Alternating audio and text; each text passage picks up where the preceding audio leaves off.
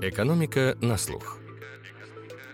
Проект Российской экономической школы при поддержке благотворительного фонда «Сафмар». Добрый день. Меня зовут Надежда Грошева. Я ведущая экономики на слух.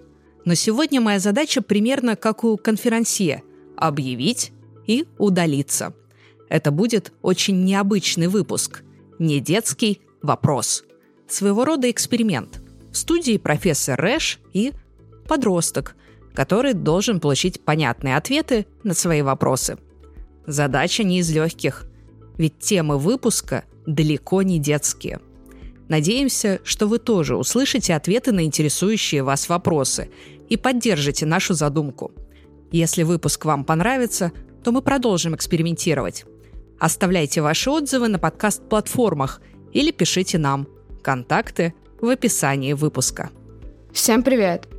Меня зовут Соня Стеркина, мне 15, и я вообще не разбираюсь в экономике. Поэтому, хотя в сегодняшнем выпуске будут подниматься сложные вопросы, ответы на них будут предельно простыми и понятными. Откуда берутся кризисы? Почему у США такой огромный госдолг? От чего зависит курс рубля? Может ли общество жить без денег? Объяснить это подростку довольно сложно, но профессор Российской экономической школы Константин Егоров обещает разложить все по полочкам. А это значит, наша беседа будет интересной и познавательной.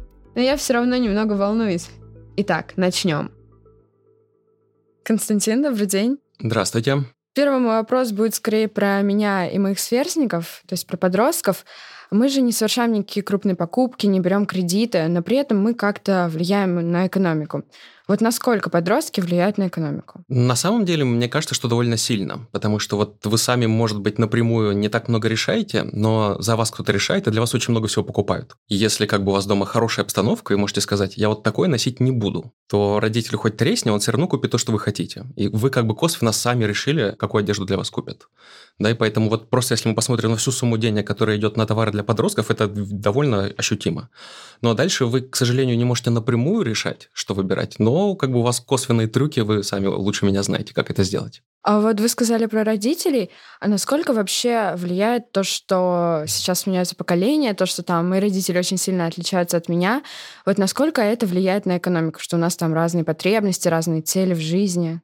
Ну, очень сильно. Вот, например, вся история человечества до мировых войн, люди очень любили воевать. Многих людей растили для этого. Это у них была главная цель в жизни. Значит, кто ты такой? Я воин, что ты делаешь? Я там завоевываю. У людей это была и смысл существования, и отдых, и все вокруг этого связано. А потом, ну, люди так испугались мировых войн, и люди стали меньше воевать, меньше убивать друг друга.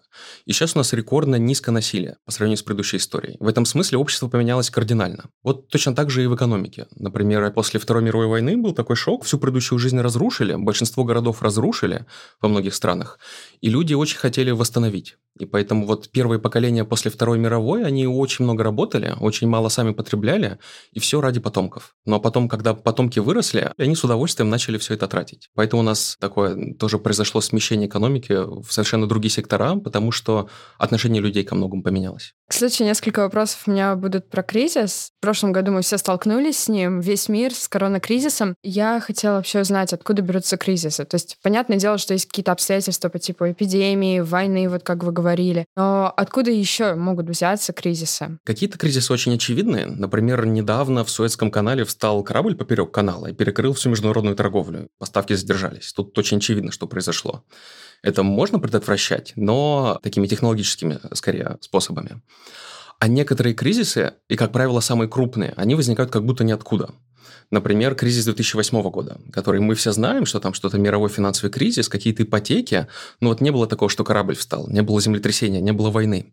Не очень понятно, почему выпуск должен сильно падать, и почему безработица очень сильно выросла, и чего так все испугались. Это такой сложный вопрос, откуда они берутся, но мне кажется, что самая такая понятная метафора и сравнение – это с пробками на дорогах. Вот представьте, что мы едем там из Москвы в Петербург, и у нас очень длинная трасса, очень, очень много машин. Большой грузовик может встать поперед дороги, всех перегородить, все будут стоять в пробке. Это вот скорее Суэцкий канал история. Но может быть такое, что кто-то кого-то подрезал и дальше поехал, и просто часть машины она затормозила очень резко. Следующие машины затормозили еще резче, потому что они позже увидели, у них меньше времени сработать. Машины за ними увидели еще позже, они еще резче затормозили. И так в какой-то момент кто-то вообще остановится, и за ними начнут останавливаться.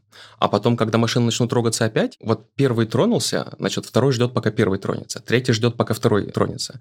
И вот так вот люди могут потерять часы просто потому, что кто-то кого-то подрезал. Это такая проблема координации. То есть вот кажется, что на пустом месте очень много людей потеряли часы, хотя если бы все одновременно чуть затормозили и одновременно чуть разогнались, то можно было бы избежать всей этой пробки. И вот э, экономические кризисы, они очень похожи. То есть вот я теряю работу, потому что я потерял своих э, клиентов, своих покупателей. А я их потерял, потому что они потеряли работу.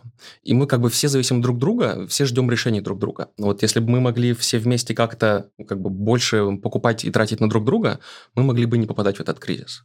Поэтому как бы большая часть кризисов – это такая проблема координации, просто потому что мы все решения принимаем независимо друг друга, как в пробке на дорогах и мы ждем друг друга. И вот когда очень-очень много людей, то вот каждый человек, он как бы теряет секунду на принятие решения, но в большой трассе это все накапливается. Так и в экономике. Я сам лично распоряжаюсь маленькими суммами, но поскольку таких, как я, очень много, это все вкладывается вот э, в очень большие доли. Ну, то есть это больше такой естественный процесс? Ну, не совсем. Раньше кризисы, они были более суровые. Они длились дольше, они были глубже. Потом мы научились их сглаживать. И вот, например, в 80-е, 90-е, 2000-е годы кризисы в Америке, они были гораздо рецессии, такие маленькие кризисы. Они были гораздо мягче и безболезненнее, чем в 70-е, 60-е, 50-е. Поэтому я так с оптимизмом смотрю в будущее. И поскольку это проблема договориться с друг с другом, как-то друг друга скоординировать, мне кажется, что вполне ее тоже можно будет решить в будущем. В этом смысле, естественно, не знаю, но как будто с этим можно будет что-то сделать. Угу. А вот сейчас подумала, то есть есть же какие-то предпосылки к тому, что вот сейчас, ну вот в ближайшее время наступит кризис. Что делает экономика, чтобы вообще предотвратить такие кризисы? То есть если видно, что уже да. что-то будет. Вот смотрите, это правда, что всегда кто-то предсказывает кризис, и всегда кто-то к нему готовится. Самое большое потрясение до пандемии это был мировой финансовый кризис 2008 года. И тот, кто спас всю мировую экономику, это был Центральный банк США в конечном итоге. И вот до 2008 года они внимательно следили за рынком ипотек. Они в своих внутренних э, докладах друг другу писали, что там, видимо, пузырь. Видимо, он скоро лопнет, начнется рецессия. Что мы можем сделать для этого? Поэтому они, во-первых, следили, во-вторых, более-менее правильно предсказывали. Но что они неправильно предсказали, они думали на основе предыдущего опыта, что вот есть один рынок недвижимости, там лопнет пузырь и будет очень маленькая рецессия из-за этого, потому что это всего лишь один маленький рынок недвижимости но они как бы не учли того, насколько все другие рынки завязаны на рынок недвижимости. Поскольку было много сложных финансовых инструментов, которые косвенно зависели от ипотек, было очень сложно напрямую видеть, как много всего зависит от ипотек, и в итоге стал падать весь финансовый сектор, и этого они абсолютно не предвидели. И то есть, с одной стороны, это правда, что люди всегда на основе прошлого опыта стараются не повторять предыдущих ошибок, но делают новые. И вот сейчас у нас большое потрясение – это пандемия, до этого самое большое потрясение – мировой финансовый кризис 8 год, а до этого самое большое потрясение в современной истории – это Великая депрессия 29 года. И вот тогда считалось, что это началось как маленькая рецессия, но потом из-за ошибок Центрального банка в Америке это произошло в громадную катастрофу. И вот в 2008 году Центральный банк в США возглавлял Бен Бернанке. За несколько лет до этого на юбилейной конференции от имени Центрального банка он признал, что да, значит, в 29 году, в начале 20 века мы совершили крупные ошибки, и мы в будущем постараемся этого больше никогда не делать. Мы выучили наш урок. Вот. И, конечно, в 2008 году он не повторил прошлых ошибок. В этом смысле у нас не случилось такой громадной катастрофы, как в 2029 году но они сделали какие-то свои новые ошибки. Да, поэтому вот мне кажется, точно так же, как генералы, которые выучили прошлые уроки, но еще не научились воевать в новой войне, а экономисты, центральные банкиры, министры финансов, они очень похожи. Они не совершают, как правило, таких очень грубых ошибок прошлого, но совершают новые ошибки будущего. А можно ли запланировать как-то рост экономики и, в принципе, развитие экономики? Ну, смотрите, а вы можете запланировать, что вы будете делать в следующие 10 лет? Нет. Вот, и как бы с экономикой точно так же. Вам сложно даже себя запланировать, а тут надо, чтобы центральный банкир вас за вас планировал. Вот. Никто не мог запланировать такую большую пандемию но это довольно понятно. Если мы смотрим, как писатели-фантасты пытались планировать будущее, они думали, что нам будет очень легко летать между планетами, но по-прежнему у нас будут компьютеры очень плохие, они будут как здания, и будут как калькулятор очень плохо все считать. У нас не будет дронов, будут чуть ли не с проводами какие-то управляемые роботы. Вот в этом смысле очень сложно предугадать, и как будут технологии меняться, и как будут меняться предпочтения людей, что людям будет интересно. Вдруг, например, всем надоест эта эра отсутствия насилия, все захотят опять воевать друг с другом, это будет круто и весело. Да, и тогда, значит, экономика будет во многом заточена под войну. Мне кажется, показательный пример – это отстающие страны. Давайте, например, представим Японию середины 19 века. Есть европейские державы, которые очень крутые и развитые, а есть Япония, которая очень сельскохозяйственная и такая средневековая. И кажется, что давайте запланируем развитие экономики просто потому, что надо догнать лидеров. Мы как бы посмотрели в будущее, мы знаем, как они развиваются, развивались раньше. Мы знаем, что, например, промышленность – это круто. Давайте развивать промышленность. Они как будто заглянули в будущее, знают наперед, что надо делать. Но если мы посмотрим на факты, то у них не очень получилось. Вот что в Японии и в Корее правительство очень сильно старалось помогать каким-то промышленным секторам. Пыталось угадать, кому именно помогать. Потому что всем помочь вы не можете, надо сделать ставки на какие-то ключевые сектора. И вам надо угадать сектора будущего. И вот э, уже там в 20 веке они в том числе сделали ставки на эти полупроводники, вот всякую электронику, которая сыграла. И в итоге вот мы сейчас знаем Японию, Корею, потому что там есть такие фирмы, которые очень много и компьютерной техники производят, и другой высококачественной техники. Но они в том числе сделали ставки на очень многие сектора, которые проиграли и которые ушли никуда. Если мы вот вернемся в прошлое и посмотрим на их планы, то они, в общем, сыграли в ноль. Вот сколько секторов они вложили, они выросли, столько секторов они вложили, они исчезли. Да, поэтому даже когда вы как бы знаете наперед тренды, вам все равно очень тяжело понять, как распланировать экономику. Ну, то есть можно сказать, что, например, экономика СССР рухнула просто потому, что нельзя было предугадать, чего захотят люди. Да, это такой хороший, сложный вопрос, и причин много. Очень грубо говоря, в экономике СССР, в такой идеалистичной, все решения принимает один человек. У нас централизованное принятие решений. Но с другой стороны, этому человеку тяжело понять, чего вы хотите и как этого достичь лучше всего. Вот, например, представьте, что сейчас вы приходите в фудкорт, и вы хотите пообедать. Вы там в первую очередь хотите наесться, во вторую что-нибудь, чтобы было полезно, значит, в третью, чтобы было вкусно. И вы вот пытаетесь решить, что именно вы сегодня хотите. Это не всегда так просто. И вот, например, если вы вчера пытались угадать, что вам сегодня захочется, это тоже очень тяжело. А теперь представьте, что вместо этого кто-то будет сидеть в Кремле и будет пытаться угадать заранее, что вы хотите съесть на обед насколько у него хорошо получится удовлетворить все ваши потребности. Да, поскольку человек в принципе не знает, чего вы хотите, то ему будет гораздо-гораздо тяжелее это сделать. Ну и, и с другой стороны, он как бы может распланировать, что сколько всего надо сделать, но не знает, как лучше всего это сделать. Представьте теперь, что вы встали за стойку фудкорта, и вы теперь пытаетесь приготовить обед. Вы только начали работать, у вас не получается, но потом вы примерно подстроились, вы знаете, как у вас помещение устроено, где можно сэкономить пространство, сэкономить время, как сделать эффективнее, где сделать перерыв. И поэтому, если вы заинтересованы в своем конечном продукте, вы знаете, как сделать лучше. А человек в Кремле, ему очень, очень тяжело решить, как в каждом фудкорте во всей огромной стране это лучше всего сделать. И вот тут такая комбинация, что, во-первых, он не знает, чего мы хотим до конца. Он знает в целом, что мы хотим поесть, но этого мало. Поэтому мы не умрем от голода, но мы как бы тоже не очень здорово поедим. Он знает, в принципе, что надо произвести еду, но ему тяжело решать, как это сделать. Поэтому вот представьте, что у вас есть либо один компьютер, который принимает все решения, но ему очень тяжело, либо он децентрализует эту задачу и подключает многие другие компьютеры. И он говорит, вам говорит, вот смотрите, я знаю, что вы хотите поесть, мне об этом думать сейчас особо некогда и тяжело, давайте вы сами решите. И в этом смысле вот современная рыночная экономика – это просто такая система обустройства общества, где люди решают за себя. Они такие субкомпьютеры очень большой централизованной системы. Им часть задач э, дали на откуп себе.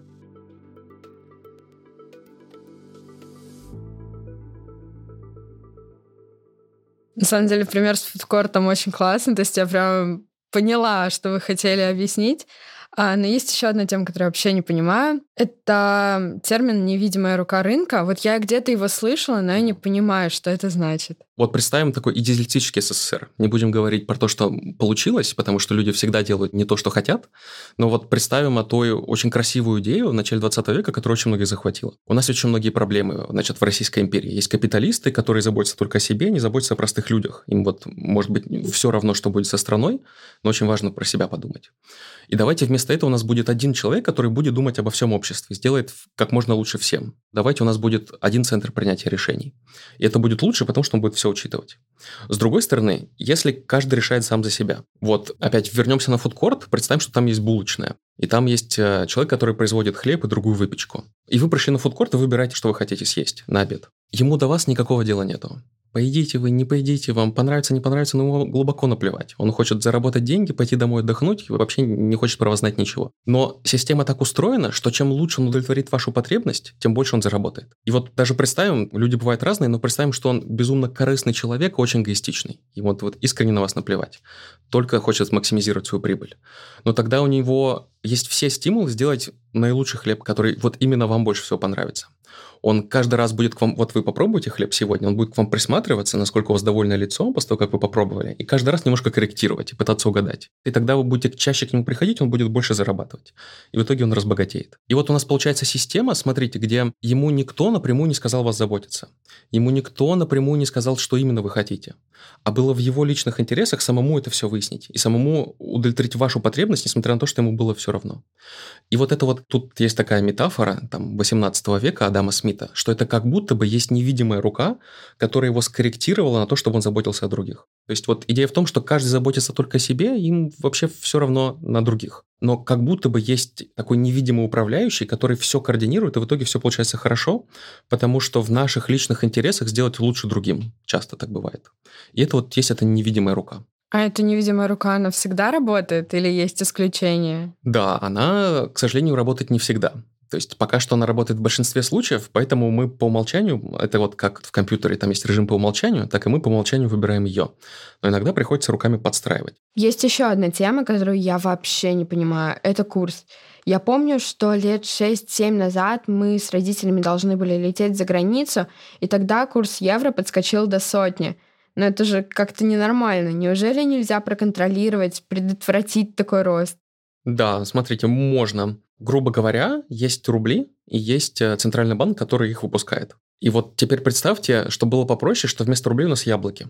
И есть только один э, агент, который выпускает яблоки во всем мире, это Центральный банк России. Вот только он производит яблоки, больше никто не умеет. И все люди любят яблоки. И довольно понятно, что Центральный банк может выбрать любую цену на яблоки, какие хочет. Он может производить очень мало яблок, выпустить только одно яблоко в мире, и тогда только самый богатый человек может его себе позволить. Он может завалить нас яблоками так, что мы будем даже платить людям, чтобы они их увезли от нас, поэтому цена яблок станет отрицательная. Вот с рублями точно так же. Вот очень упрощая, Центральный банк России, он может выбирать, как много рублей будет в мире. Поэтому чисто теоретически он может выбрать абсолютно любой курс к другим валютам, который захочет. Поэтому проблема только в том, что это слишком дорого что мы так можем сделать, но мы не хотим. Например, до недавнего времени, до 2014 года, основная политика Банка э, России была в том, чтобы удерживать курс в определенном коридоре. Они этот коридор иногда меняли, но в целом, вот как вы говорите, можно было удержать курс евро где-то, и они действительно его удерживали. Они иногда, правда, передумывали. Но тут проблема в том, что вот, опять вернемся к яблокам. Иногда есть урожай яблок. И вот было бы неплохо, если все побольше поели, но просто потому, что их легче произвести. Иногда яблоки никому не нужны, но тогда и не надо их выращивать, если все наелись яблок. Так и с рублями. Можно всегда удерживать одну цену на рубль, но иногда экономике будет лучше, если рубль подешевеет, иногда, если он вырастет. Поэтому мы можем контролировать курс очень точно, но мы не вмешиваемся, потому что на самом деле лучше получается, если мы по-другому управляем рублем. Вот вы сказали, что до какого-то периода были, грубо говоря, определенные рамки, в которых удерживали курс. А какая, в принципе, объективная стоимость валюты? А, но что такое объективная стоимость? Я себе это представляю так, что есть определенные рамки, когда стоимость валюты является нормальной. Ну, то есть, когда евро под сотню, это уже что-то не совсем нормальное. И вот есть ли вот такие вот рамки? Если есть, то какие? А давайте сначала поговорим про яблоки. Вот евро вы сказали 100 рублей. А у яблок какая объективная стоимость, как вам кажется? Ну, за килограмм, мне кажется, рублей 70. А почему не больше? Потому что слишком дорого. Ну, дорого, потому что иначе тяжело произвести яблоко, или иначе никто не захочет такое дорогое яблоко есть? Никто не захочет есть. Но мне кажется, что если бы я увидела на прилавке яблоко за 150 рублей, я бы его не купила. Да, иногда очень хочется шарлотку. Прям очень хочется, да. И иногда бывают какие-то праздники сезонные, когда тоже очень хочется определенных овощей и фруктов. Вот, в этом смысле каждый раз, когда нам вдруг резко хочется, объективная стоимость меняется. Сегодня вы не готовы платить 150 рублей за яблоки, но вот вы год поживете без яблок, вы готовы будете заплатить за одно яблоко 150 рублей. И урожай на это на все дело влияет. Поэтому, с одной стороны, влияет то, насколько нам хочется, с другой стороны, урожай. Вот э, с рублями евро очень похоже. С одной стороны, вот урож... вместо урожая есть центральный банк, он решает, сколько вырастить рублей, сколько вырастить яблок. Со стороны хочется, не хочется, решаем мы. Вот, если яблоки тут нам более-менее понятно, потому что мы прямо вот их физически едим, иногда хочется, иногда не хочется. Вот многие люди, которые покупают евро и доллары и рубли, очень много раз в день передумывают, хочется, не хочется. Есть профессиональные люди, которые этим занимаются, они прям вычитывают новости, пытаются предсказать, как будет э, меняться выпуск в разных странах, финансовые условия, какие активы более безопасные, в чем лучше хранить деньги. И вот они каждый день очень много раз переторговывают разные валюты друг на друга. И вот как бы в примере с яблоками это как будто бы много людей очень много раз в день передумывали бы. Хочется им, не хочется. Поэтому я не знаю, что такое объективная стоимость, но вот в примере с яблоками то, насколько мы хотим рублей, очень много раз в день люди передумывают, и поэтому курс валют так очень колеблется много раз в день.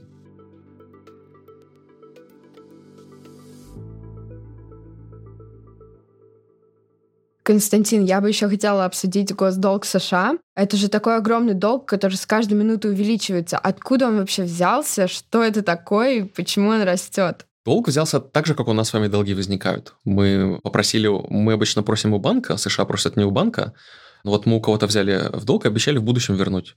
В будущем нам приходят, говорят, давайте, возвращайте. Мы говорим, давайте мы сначала еще возьмем в долг, а потом вернем текущий. Так он все время растет.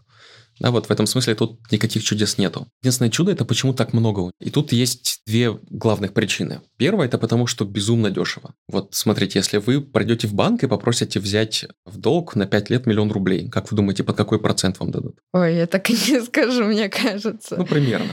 Ну, хотелось бы, конечно, чем меньше, тем лучше. Всем хотелось бы. А вот поскольку вам дадут? А это зависит от того, какие у меня доходы или... Абсолютно. Но у вас, как у школьника, какие доходы? Никакие. Вот, как вы думаете, под какой процент вам дадут? Не под какой, мне кажется, ну, мне не дадут. Процентов, тысяча процентов, под очень высокий.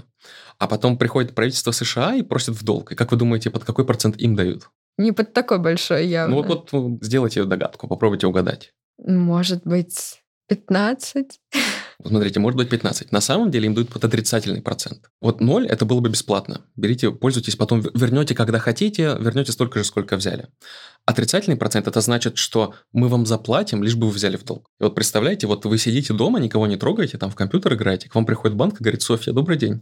Возьмите у нас, пожалуйста, миллион рублей, через год можете вернуть 950 тысяч, через два года можете вернуть 900, а через 10 лет вот вернете 100 рублей, будет хорошо, не вернете, переторгуемся. Да и вот с одной стороны, очень многие так сильно хотят долг дать в США, что они им доплачивают еще за это под отрицательный процент. В этом смысле у вас стимулы, конечно, совершенно меняются. Вы тут же у вас какие-то планы новые рождаются, вы можете еще там э, какой-нибудь нацпроект сделать, какие-нибудь новые дороги провести, космос полететь какую-нибудь войну в Сирии организовать, в другой части мира войну организовать. Возможности большие.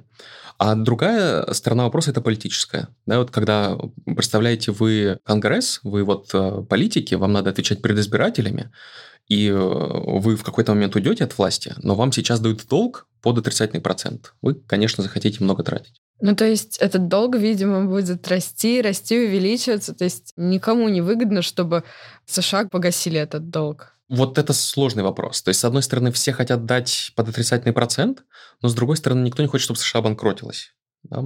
А все знают, что в какой-то момент, если у США будет слишком большой долг, люди могут испугаться, случится паника, поэтому он разом может весь обесцениться. Поэтому как бы США не ходят по тонкому краю. С одной стороны, вот сейчас, пока все хорошо, им почти бесплатно дают взаймы, а теперь представим, что что такое резко изменится, люди резко передумают, и с отрицательного процента изменится на 15% ставка. И вот у вас громадный долг, раньше вам, наоборот, только за него доплачивали, а сейчас вам надо отдать 15% от него, вы, в принципе, не можете, у вас бюджет это не подкроет, поэтому вы обанкротитесь. Да, и вот они как бы стараются этот баланс соблюсти. С одной стороны, их развращает система отрицательных реальных процентных ставок, а с другой стороны, нельзя доходить уж слишком далеко, чтобы ставки не поднялись. Вот вы можете привести какой-нибудь пример из истории, когда было что-нибудь подобное? Или этот госдолг у США — это какое-то редкое и суперновое явление? Да, отличный вопрос. Ну, смотрите, в разных странах ситуация, когда вы занимаете много под маленький процент, процент резко растет, и вы банкротитесь, это очень частое явление. Вот а, в России 98 год, например, в Азии 98 год. Аргентина объявляет банкротство по своим внешним долгам там раз в 5 лет или раз в 10 лет. Такая ситуация, она просто типичная. А такая ситуация, чтобы вот была одна страна, которая очень много-много занимала, а у всего остального мира она действительно скорее началась после Второй мировой войны, а до этого такого не было. Было все более симметрично. Ну и тут проблема в целом в том, что все хотят проинвестировать как можно безопасно. И сейчас наиболее безопасным вариантом хранения денег и средств выглядит госдолг США. И это такая самоподдерживающаяся вера. Представьте, что случился коронакризис, случилась пандемия, все испугались, надо, что многие активы банкротятся, которые вот до этого, например, я инвестировал в авиакомпании, сейчас я боюсь, что никто летать не будет, я боюсь, что они банкротятся, и многие авиакомпании действительно банкротились.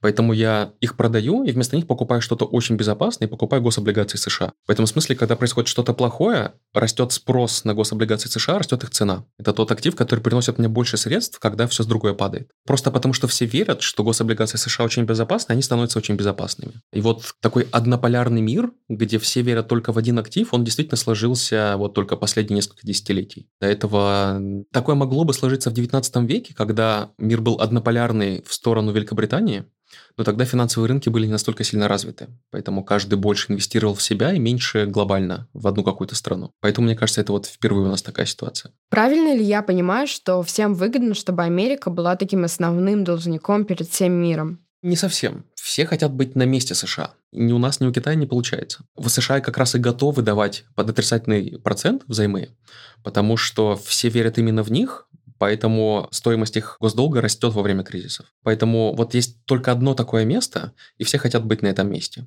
Никому не нравится, что всю выгоду от мировых инвесторов получает только одна страна. Например, вот есть многие теории заговора, что Китай банкротит США. Как они это сделают? У Китая очень много гособлигаций США, поэтому теоретически они могут сказать, мы больше не даем в долг, вот, пожалуйста, у нас есть облигации, выплатите все по ним да, вот одновременно их продать, это как банк, который тут же просит вернуть весь кредит и не дает перекредитоваться. И они действительно могут сделать это. Они действительно могут обанкротить США в любой момент. Но им невыгодно, потому что они вложили очень много в США, они потеряют очень много средств. Как бы они сильно не ненавидели США, как бы сильно не, хотя, не хотели оказаться на их месте, даже им невыгодно их банкротить. Поэтому все как бы недовольны, что это именно США получает эту выгоду, но никто не готов их банкротить. А большой ли госдолг у России? Очень низкий. И это для нас хорошо. И в пандемию Россия, на удивление, она есть много проблем, но макроэкономическая стабилизация лучше, чем в похожих странах. Вот случилась пандемия, кризис, надо строить много больниц, много масок, много врачей, им доплачивать за дополнительную нагрузку и так далее. Надо повышать сильно госрасходы. Во многих других странах, типа Аргентины или Бразилии, в чем-то похожих на Россию, не было никакой возможности это сделать, потому что уже был долг, а больше занять нельзя, потому что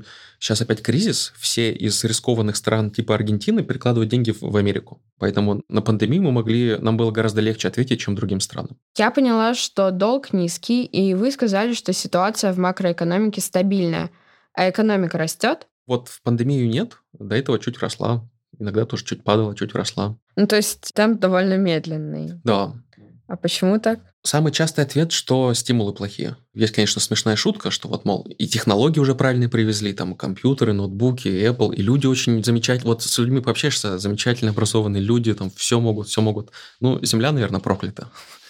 Вот, но это шутка, а люди говорят обычно, что стимулы плохие, что вот никто не верит, что если сделать очень успешный бизнес, что можно его будет себе оставить или что его как-то не отберут, или что все резко сильно хуже не станет, не придется уезжать с этого места на какое-то другое. Россия не самая бедная страна, она скорее, она не так, чтобы богатая, но она гораздо ближе богатым, чем бедным. В ней действительно даже на ее уровень, на неплохой уровень богатства, в ней очень хорошие люди, в том смысле, что они очень образованы, не очень много могут. Когда они приезжают в другие страны, они делают очень хорошие бизнесы. Даже внутри России очень многие бизнесы роскошные. Вот, например, там и сотовые операторы, и интернет, они работают, все компании работают гораздо лучше, чем в Америке. Вот просто в разы и в разы дешевле относительно других товаров. Поэтому очень многие вещи, они просто великолепные. Но вот так вот в целом, из-за проблемы стимулов, как будто бы кажется, что люди в целом стараются, ну, как бы уходят в внутреннюю миграцию такую. Они меньше стараются работать, потому что думают, что все равно отберут. И занимаются вот непонятно чем вместо этого. Я согласна, что в России очень классные люди. Я очень люблю наш народ.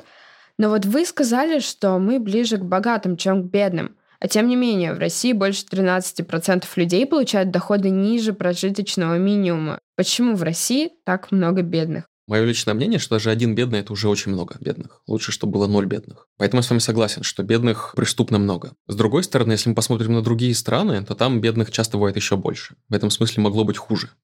Это никакое не оправдание, но просто можно держать в голове. Почему в России так много бедных? Потому что тяжело решить эту проблему. Вот смотрите, весь мир, богатый мир, он последние несколько десятилетий была такая задача решить глобальную проблему бедности. Вот был Всемирный банк, США давали огромные средства, тратили на благотворительность, на помощь Африке, на помощь Китаю, Индии. И вот действительно лет за 30, за 40 бедность во всем мире, она очень сильно сократилась. Дальше, когда люди стали выяснять, за счет чего. Вот очень много миллионов долларов было э, вложено в Африку, чтобы им помочь провести где-то дороги, электричество, школы, воду, больницы. И когда мы смотрим на статистику, почему в мире стало гораздо-гораздо меньше бедных? В Африке почти нет никакого эффекта. Очень мало людей вышло из бедности. Большинство людей, которые вышло... Вот вы, кстати, можете угадать, где исчезло большинство бедных? Кто разбогател? С 70-го года до 2010-го. Арабские Эмираты? Но они... Эм, хорошо, да, но их очень мало. Там очень мало людей живет. А вот э, если мы посмотрим на все население Земли... Я не знаю, мне даже сложно сказать. Насчет США не знаю. Европа, мне кажется, что все как-то довольно плюс-минус стабильно, но вот у меня есть ощущение.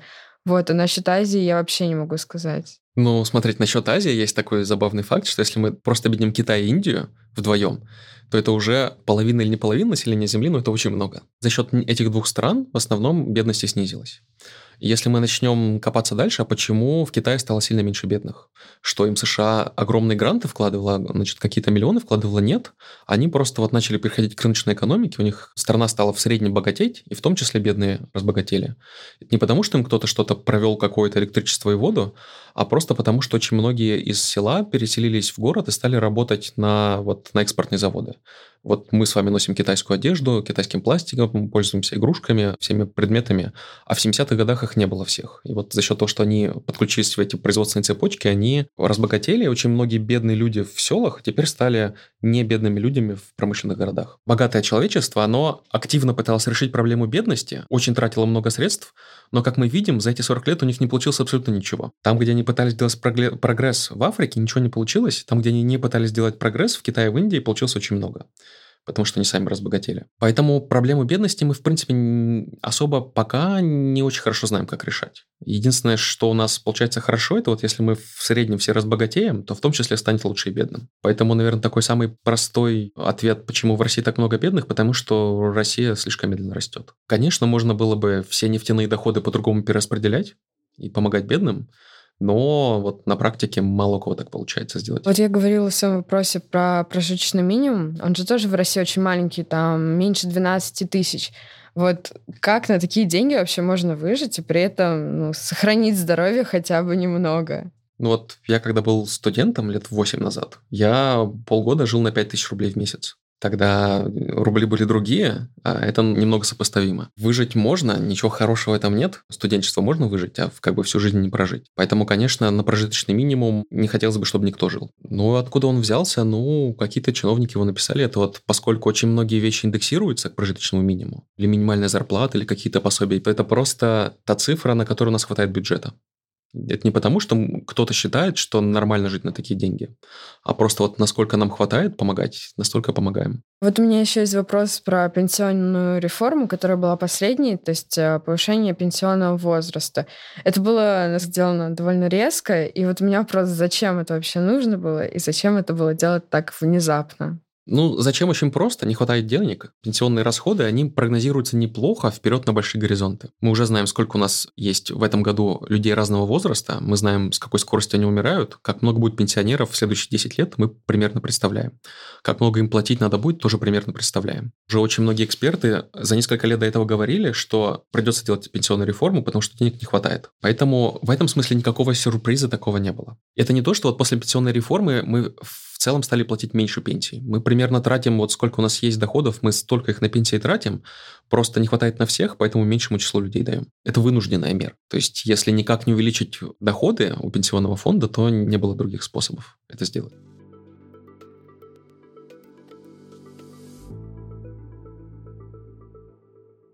Мы с вами говорили про бедность, но при большом количестве бедных есть все-таки и очень богатые люди – и, конечно, неравенство — это плохо. Насколько в современном мире остро стоит проблема неравенства? Одна из таких ключевых проблем современности, что неравенство очень сильно растет. Оно растет как внутри разных стран. Например, в Америке неравенство чуть ли не на историческом максимуме. Такого раньше никогда не было.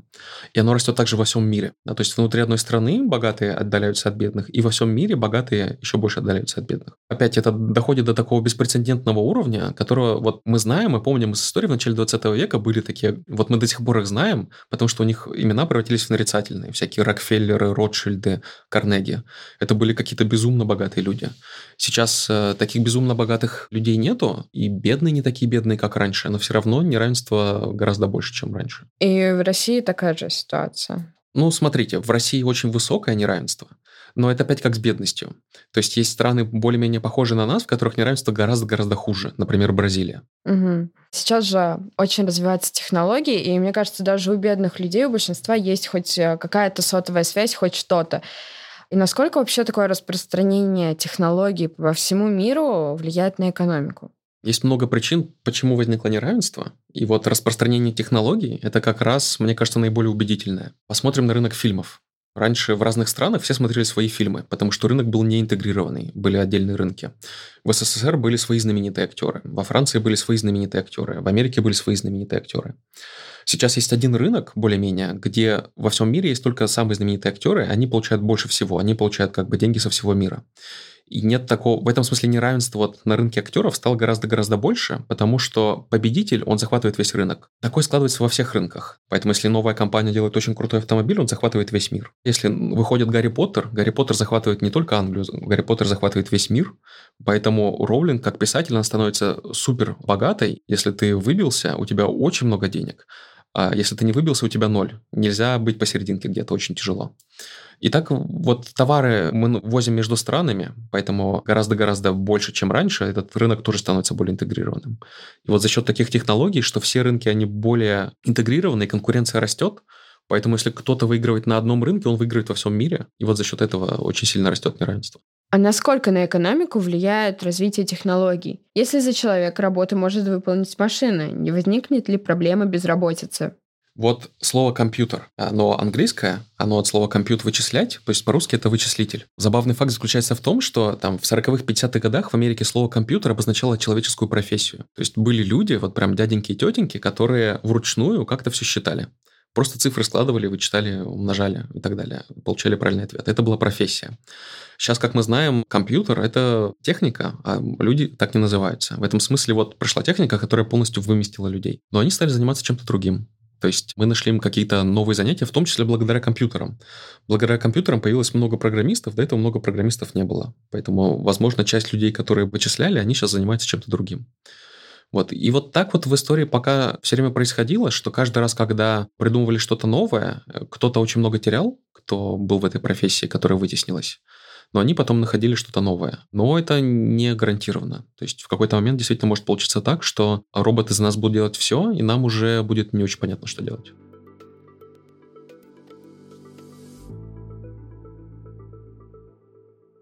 Я предлагаю завершить подкаст двумя довольно абстрактными вопросами. Первый вопрос. Возможно ли общество без денег? Вот вам кажется вопрос абстрактным, а мне он кажется очень практичным. Но возможно, оно часто возникает. Вот э, был такой очень известный пример. Во Второй мировой войне нацисты, они захватили союзников, посадили их в лагерь. Это был тюремный лагерь. У них был какой-то паек. Выдавали сигареты, там, кофе, какую-то еду. И вот у них там не было денег, потому что нельзя было никакие бумажки пронести по правилам тюрьмы. И они обменивались товарами на товары. И было очень тяжело. То есть у всех был одинаковый паек, но у всех были разные предпочтения. Кто-то курил, кто-то не курил, кто-то подсел на кофе, кто-то не подсел, кто-то хотел больше есть. Им надо было как-то обмениваться. И вот я мог весь день ходить по тюрьме и искать человека, который хочет потерять паек на мое кофе и наоборот. Это было тяжело. Вместо этого довольно... Вот вы можете угадать, что произошло вместо этого? Идея должна обменять то, что у меня есть, на то, что есть у другого человека. Но мне затратно искать именно того, который хочет именно то, что у меня. Так, я запуталась. Вот представьте, вы в тюрьме, и вы хотите кофе получить, а у вас есть паек. Вы подходите к первому заключенному, говорите, хочешь паек? Хочу. Есть кофе? Нет кофе. Есть сигареты, например. Ну, я обмениваю это на сигареты и иду искать того, у кого есть кофе. Ну вот, смотрите, значит, в какой-то момент все заключенные стали все обменивать на сигареты. То есть все, что бы у вас ни было, вы обменяете на сигареты, даже те, кто не курит. А потом сигареты меняете на то, что у вас нужно. И в этом смысле сигареты стали такой универсальной валютой. Они стояли за место рублей. Да, и сигареты были абсолютно у всех, даже те, кто не курил. Как только возникли сигареты, возникли всякие сложные финансовые инструменты и деривативы на сигареты. Например, сигареты кто-то курит, поэтому количество сигарет к концу недели снижается. В понедельник все знают, что будет новый завоз сигарет. Поэтому в субботу вечером люди начинают торговать на сигареты в понедельник, а заранее это как бы фьючерсы. И все знают, что цены на сигареты, они, значит, очень предсказуемо меняются, потому что все знают, когда они появятся. Вот в современных американских тюрьмах курят меньше, но в качестве такой распространенной валюты используют доширак, лапшу быстрого приготовления. А просто потому, что она нужна всем, легко хранится, ее легко менять на все остальное. Поэтому каждый раз, когда у нас возникает какое-то сообщество без денег, тут же начинает использоваться что-то вместо денег. Может ли, в принципе, мир прийти к отказу от денег? Или это прям вообще нереально? А зачем? Я, главное, не понимаю, зачем. Возможно, так будет проще. Ну, с одной стороны, это возвращение к первобытности, но с другой стороны, возможно, это избавление от э, ряда проблем, которые связаны с деньгами. А чем вам мешают деньги? Мне мешают не деньги, а их отсутствие. Вот, видите, а вы хотите всех остальных забрать еще. Возможно, если бы общество двигалось к отказу от денег, была бы придумана какая-то более удобная система. Ну, смотрите, сейчас действительно происходит революция, но просто форма денег меняется. Есть такая очень абстрактная концепция, смотрите, попробую ее на вас. Значит, есть утверждение, что деньги – это просто память. Если все бы, у всех была бы бесконечная память, деньги были бы не нужны. Почему? Так, например, работают малые сообщества, часто религиозные, в которых действительно денег нету. Вот представьте, что мы какие-нибудь амиши, живем в Америке в своем селе, нас там 40 человек. И вот у меня сгорел дом, вы мне помогаете, потому что мы хорошие соседи. Я с вами расплачиваюсь не деньгами, я с вами никак не расплачиваюсь, но все помнят, что вы мне помогли. Потом через два года вы приходите, просите у меня молока, потому что у меня корова. Я вам лью, потому что я помню, что вы мне помогли. Все помнят, что вы мне помогли. Вот. И так вот люди все время обмениваются товарами, потому что все помнят, кто кому сколько как бы должен мысленно. Поэтому если бы все транзакции видели все, и у всех была бы бесконечная память, то руками не надо ничего передавать. И вот то, что мы передаем друг другу бумажки, это мы просто экономим память. То, что мы в электронных системах записываем какие-то цифры, это мы тоже просто экономим память, чтобы помнить, как много мы уже потратили, как много осталось, кому мы что отдали полезного. Вот и деньги, они трансформируются в такую электронную систему. Грубо говоря, вот весь мир движется к тому, что будет единая Excel-табличка, где у каждого будет как бы свой счет, и вот мы деньги будем перебрасывать просто с одной одной строчки на другую, когда будем какую-то карту куда-то прикладывать. Поэтому не надо будет никаких кошельков, не надо будет никаких банков.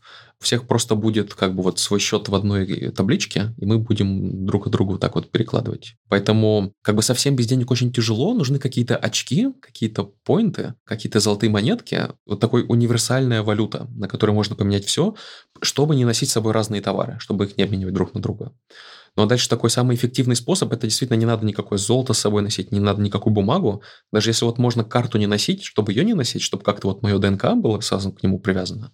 Но вот просто, чтобы был один такой сервер, где хранилось все эти данные, просто потому что вот в голове тяжело все помнить. Можно ли вообще отказаться от наличных? Может ли весь мир перейти просто на карточки? Или это пока вообще нереально? Смотрите, в каких-то странах уже очень близко к этому, типа в Швеции, там наличных почти не осталось.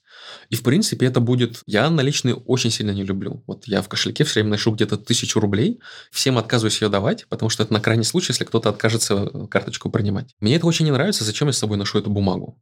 Иногда мне, вот в Москве такого не происходит, но как-то я был в Питере, мне предлагали дать монеты железные. Это вообще возмутительно. Они вот мне их дали, они думают, что я буду с ними делать, я их буду носить все время. В этом смысле отказ от бумаги меня очень сильно радует. И как бы всем будет лучше, чтобы не носить, ее же надо менять. Вот электронный счет. Мне с копейками очень легко заплатить. С бумагой это вот все время надо менять, думать про это, помнить. Я не отказываюсь. И легко потерять бумагу. Поэтому это будет такой счастливый день, когда бумага исчезнет. Но там возникают дальше технические сложности, что бумагу выпускает центральный банк, и он как бы действует в интересах нас с вами, всех граждан. А электронные счета сейчас выпускает не центральный банк, а частные банки. И вот у них интересы совсем другие. И вот поэтому сейчас и происходит революция, что мы хотим, чтобы центральный банк напрямую выпускал какие-то электронные счета. И вот как только это получится хорошо, то тогда мы действительно полностью откажемся от бумаги. Это будет такой же счастливый день, когда бумага сэкономила нам средства и усилия от металла. Потому что когда-то люди с собой металл носили, потом перешли на бумагу, бумага гораздо легче металла. Вот пора уже от бумаги перейти в электронные вещи. Ну, я, в принципе, согласна. Я тоже ужасно не люблю наличку. Мне кажется, это так неудобно. Это как будто что-то из прошлого. Это почти что средневековая технология. И мы по-прежнему используем средневековую. Это была громадная революция в позднем средневековье, но сейчас уже тяжеловато. Последний вопрос тоже абстрактный, как мне кажется. Возможно ли крупное общество без государства? Ну, смотрите, вам опять кажется вопрос абстрактным, а мне он кажется очень жизненным. Потому что вот если мы просто вспомним Средневековье, король, конечно, был, но на самом деле король говорит, вот теперь новый нацпроект, повысим рождаемость в два раза. И все королю говорят, ой, как вы верно заметили, давайте сейчас будем повышать всеми способами. Все говорят королю, тебе надо, ты и рожай. Как бы очень легко было сказать королю нет король, например, говорит, а теперь пойдем с войной на такую-то страну. Все говорят, тебе надо, ты иди, а мы как бы здесь хорошо останемся. В этом смысле король и государство были, но его было легко игнорировать. В этом смысле фактически их как бы и не было. Да, и вот а, потом только люди поняли, что есть такие крупные проекты, например, вот когда были маленькие вражеские силы, было выгодно защищаться индивидуально, не было выгодно иметь большое централизованное правительство, его и не было. Потом, когда захватчики стали большими, они копироваться, стало выгодно как бы всем кооперироваться. Поэтому общество без государства, оно возможно, оно было, просто в какой-то момент стало легче сделать государством. Но это такой очень старый пример, и, может, не жизненный. Гораздо ближе к экономике, и более недавний, это начало 20 века в США. Тогда э, финансовая система уже была очень сложная, но центрального банка в Америке не было. В этом смысле не было правительства в этой части жизни. И тогда возникали все время финансовые паники. Каждые там 10-15 лет возникал финансовый кризис и финансовая паника. И надо было как-то спасать экономику. И вот тогда крупные банкиры и финансисты, они собирались вместе, среди себя кого-то выбирали, вокруг него координировались и старались, чтобы он спас экономику. Последний такой случай был э, в 1907 году, когда все вокруг скоординировались, был такой крупный финансист Морган, и он помог всем это сделать. Но это была такая очень крупная финансовая паника, и все испугались, и все решили, что вот Морган сегодня здесь, а завтра он умрет. И он действительно умер в 2013 году э, довольно быстро, что лучше бы как-то это все сделать на более постоянной основе. Просто вот сегодня это Морган, завтра это другой человек, это каждый раз надо искать. А давайте вот придумаем какого-то крупного финансового человека, который будет всегда отвечать за финансовую стабильность и всегда будет помогать экономике. И вот тогда и придумали Федеральную резервную систему Центральный банк США. И она возникла как такой частный консорциум банков просто с участием государства. И главной задачей Центрального банка было спасение от финансовых паник. То есть, если мы посмотрим до и после, одна и та же задача решалась рынком, а потом решалась государством. И вот государство – это просто такой удобный способ сделать все то же самое, что делал рынок. Это вот мы просто оформили то, что мы делали до этого в государство. Поэтому как бы это не то, что вот полетели инопланетяне и на нас насадили государство. Государство это то, что мы сами по себе делаем, просто так это удобнее оформить. Поэтому мне кажется точно так же, как с деньгами, когда государства нет, мы его тут же придумываем, потому что так удобнее. Спасибо большое, что согласились на подкаст. Правда, было очень интересно послушать. Спасибо вам большое. Спасибо вам, отличные вопросы. Честно говоря, я переживала, что не все пойму, но Константин объяснял предельно просто и доступно, за что я ему очень благодарна. Надеюсь, вам было интересно и вы узнали что-то новое. Я лично поняла, что экономика это не только про деньги, но в первую очередь про людей, окружающих меня. Это был подкаст «Экономика на слух». Слушайте нас во всех подкаст-плеерах, оставляйте комментарии и отзывы и рассказывайте о нас друзьям. С кратким содержанием выпуска можно ознакомиться на портале guru.nes.ru, где вы также можете посмотреть публичные лекции РЭШ, почитать статьи и интервью про экономику, финансы, образование. До скорых встреч!